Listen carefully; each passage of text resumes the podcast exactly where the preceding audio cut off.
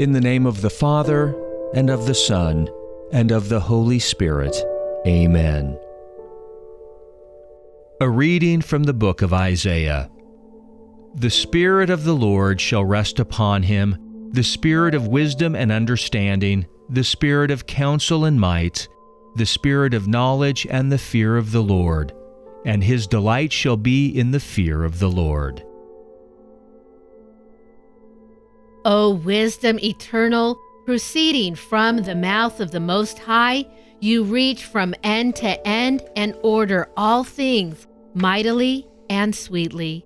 Come now to direct us in the way of holy prudence. Our Father, who art in heaven, hallowed be thy name.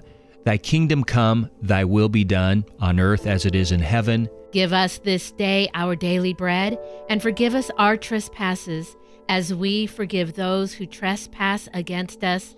And lead us not into temptation, but deliver us from evil. Amen.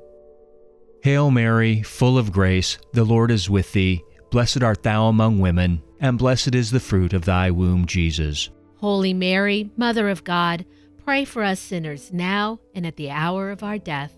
Amen. Glory be to the Father, and to the Son, and to the Holy Spirit as it was in the beginning, is now, and ever shall be, world without end. Amen. In the name of the Father, and of the Son, and of the Holy Spirit. Amen.